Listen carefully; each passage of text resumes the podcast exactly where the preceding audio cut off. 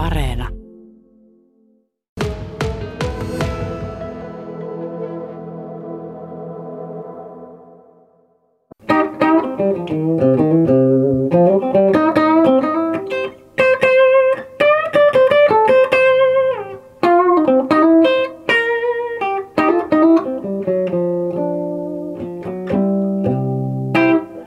Heikki Marttila, tämä on sinun työpaikka. Miten pitkään tämä on ollut sinun työpaikka? Tämä on sanotaan nelisen vuotta ollut tämä kyseinen, kyseinen paikka minun hallinnassa, sanotaan näin.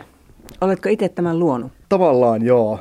Tai itse on modannut tämän sellaiseksi, mitä on halunnut. Että tämä, tähän ei ole siis minun paikka, tämä on tämän Guru Entertainmentin studio, jossa, jota itse pidän yllä. Ja tietysti täällä on kaikki minun nämä kaikki soittovehkeet ja kaikki.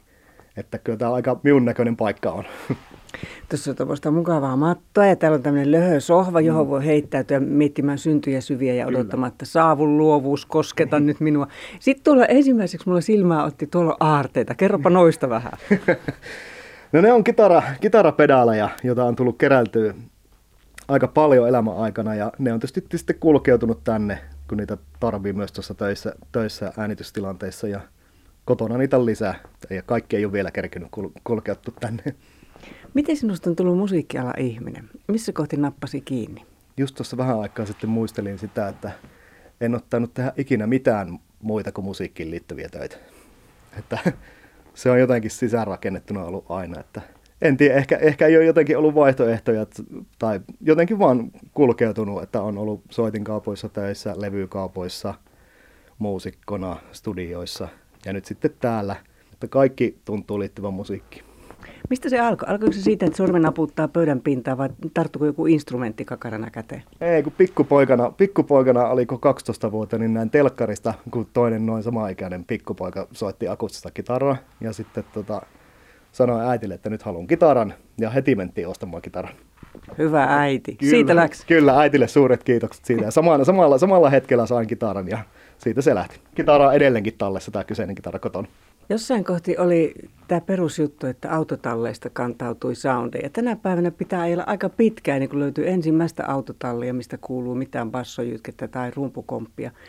Miten tämä maisema on sinun katsoen tässä matkalla muuttunut? Missä se musiikki syntyy ja missä nämä nuoret niiden kipinöittensä kanssa oikein elää? On niin hiljasta.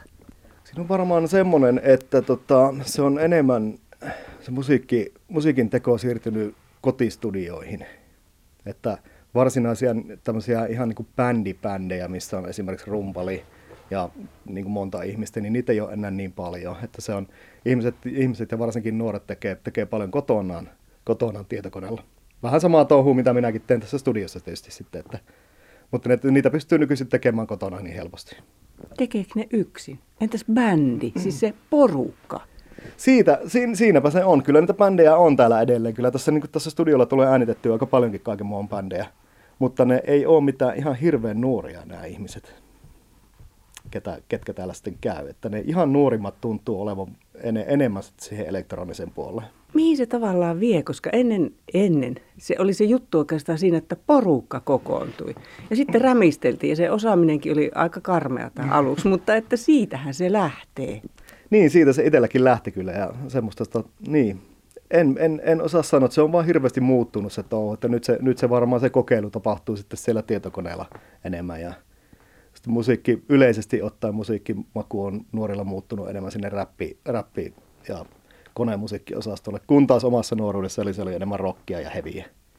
Että siinä on varmaan se ero, että mutta sitten taas toisaalta on kyllä kuullut, että nyky, nykyään taas kitaroiden myynti on vissiin aika, aika suurta nykyisin. Merkittävin kitaravalmistaja teki viime vuonna historiansa suurimman tuloksen, käsittääkseni kyllä. Koronakitarat. Kyllä, koronakitarat ja tota, ilmeisesti juuri nuorille on paljon myyty. Et se on ehkä taas sitten muuttumassa taas pikkuhiljaa taas tähän bändisuuntaan. Toivon mukaan. Tai en tiedä. Niin. Olisiko tässä, voisi olla hyvällä tuurilla vähän semmoinen käänne, että tämä hiivati individualismi mm. ja yksin pusaaminen alkaa tuntua tympeille ja huomata, että ai niin, porukassa saattaisi olla aika paljon mukavampaa. Niin, voi olla. Saa nähdä miten käy. Että tota, kyllä se mukavahan se porukassa tietysti on, että, että itsekin sitä on tullut tosi paljon tehtyä, tehty ja Myös, myös yksinään, mutta toisaalta on siinä yksinään tekemisessä myöskin puolensa. Että kyllä, kyllä me tykkään sitäkin tehdä paljon. Mm. Että siinä yksin tekemisessä saa taas sitten niinku itse päättää kaikesta, mitä tehdään. Mutta bändissä pitää sitten tehdä kompromisseja, mikä on taas toisaalta niinku se suola siihen touhuun. Tähän liittyy aika oleellisesti se, että klubien määrä on sukeltanut aika rajusti. Ja jos ajatellaan vaikka nyt pientä Joensuuta, niin montako paikkaa täällä on, joissa voit heittää live-keikan? Mikä se maisema oikein on? Kyllähän itse asiassa en ole ihan varma, onko ne mitenkään varsinaisesti vähentynyt ne paikat, mutta se on sitten ehkä enemmän taas sitten sitä, että ne ei ota ihan näitä aloittelevimpia bändejä sitten keikoille. Ei niitä minun mielestä silloin omassa nuoruudessakaan mitenkään ihan kauheasti ollut, oikeastaan hirveästi enempää kuin nyt. Mutta siinä on, ne on vaan mennyt vähän ammattimaisemmaksi ne toiminnat niissä baareissa. Kaikki on nykyisin jotenkin aika, aika niin kuin tuloshakusta. Se ohjautuu saman tien sinne rahan suuntaan. Niin se voi liittyä juuri tuohon noin kyllä. Mutta siis en, tie, en tie, tie sitten taas nuoremmille, miten niin kuin esimerkiksi nuorisotalotoiminta omassa nuoruudessa nuorisotalot oli merkittäviä keikkapaikkoja. Et sitä käytiin soittamassa ympäri, ympäri kaupunkia nuorisotaloilla eri tapahtumissa. Et en tiedä sitten, onko sellaisia, että se ei omaan kuplaan mahu tämä, tämä niin, niin nuorten, nuorten toiminta. Niin. Itse asiassa eipä ole kantautunut tämmöisiä, että tehtäisiin esimerkiksi bussiretkiä Lappeenrantaa sikäläisille nuokkarille, jossa sikäläiset bändit soitti. Tätähän se oli. Niin, kyllä, niin, kyllä. Ei nyt varsinaisesti ihan tainnut ihan bussilla lähteä minnekään Joensuun ulkopuolelle. Taisi itse olla enemmän noissa soittajapuolilla niitä, mutta kyllä sitä tosiaan niitä oli nuorisotaloja joka kaupungin osassa ja kaikissa tuli käyttöä keikalla kyllä mm. harjoittelemassa soittamista. No sitten oli ennen se unelma jotenkin niin, että kun saisi oman levyyn tehtyä nyt se on jonkun oman minkä, bitti, sykermän. Että et tämä niinku tekninen muutos tässä, tässä kentässä, se on ollut ihan valtava. Se on ehkä enemmän nykyisin niin, että se unelmat saa oman biisin tehtyä. Ja vaatimustaso sitä biisiä kohtaan on paljon suurempi nykyisin, mitä aikaisemmin. Että aikaisemmin se oli enemmänkin sitä, että on bändi ja halutaan äänittää hyvin ne biisit, mitä on tehty. Mutta nyt sitten taas tehdään enemmän silleen biisi edellä – Eli tehdään sitä biisiä ja hinkataan hirveän pitkään, sitten julkaistaan se yksi biisi. Ja sitten mahdollisesti, jos niitä biisejä on riittävästi, niin sitten koko levy niistä. Mutta nykyisin se albumiajattelu ei ole niin, ainakaan mitä täällä studiossa näkyy, että enemmän täällä tulee tehtyä biisejä kuin levyjä.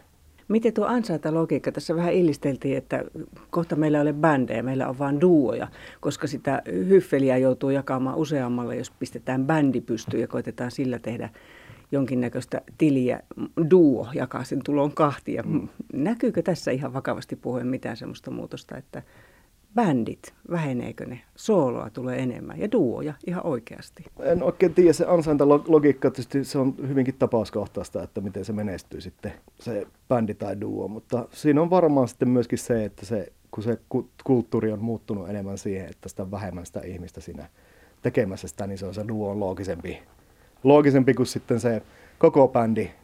Ja tota, koko bändillehän ei aina sitten, jos bändi rupeaa menestymään, niin ei ne tulot mitenkään välttämättä kovin isosti kantaudu koko bändille, vaikka, vaikka se bändi menestyskin. Että siinä voi olla osa syynsä tähän. Kun teillä käydään täällä loistavassa luovassa luolassa synnyttämässä hengentuotteita, niin miten se, ne tuotteet tavallaan siitä eteenpäin? Missä näiden musiikintekijöiden tavara lähtee eloon? No niitähän on nykyisin paljon enemmän kuin, enemmän kuin aikaisemmin. Varmaan Spotify ja YouTube on varmaan yleisimmät, eli stream, striimausta. Ja sitten niistä tehdään sitten aika usein jonkunnäköisiä musiikkivideoita. Ja periaatteessa levyyhtiötähän ei oikeastaan edes tarvitse nykyisin näihin julkaistakseen musiikki.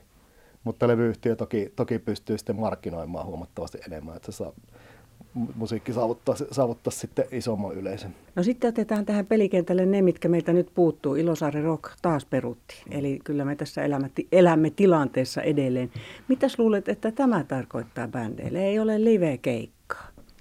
Niin, se varmaan on ainakin mitä on tota, itse en tietysti hirveästi nykyisin keikkoja soita, mutta aika paljon on kavereita, ketkä, ketkä soittaa bändeissä, niin hirveästi ne haluaisi päästä itse soittamaan aina ja myös katsomaan muiden keikkoja. Et, tota, ite, itelläni ei tämä live touhu on niin, että minä on, on niin tälleen tänne studioon, studioon jämähtänyt, että tämä minun elämä pyörii enemmän täällä. Niin, tota, mutta kavereilta on kuullut, että ne kovasti haluaisi kyllä keikolle ja tota, niin itse soittamaan että muiden keikolle.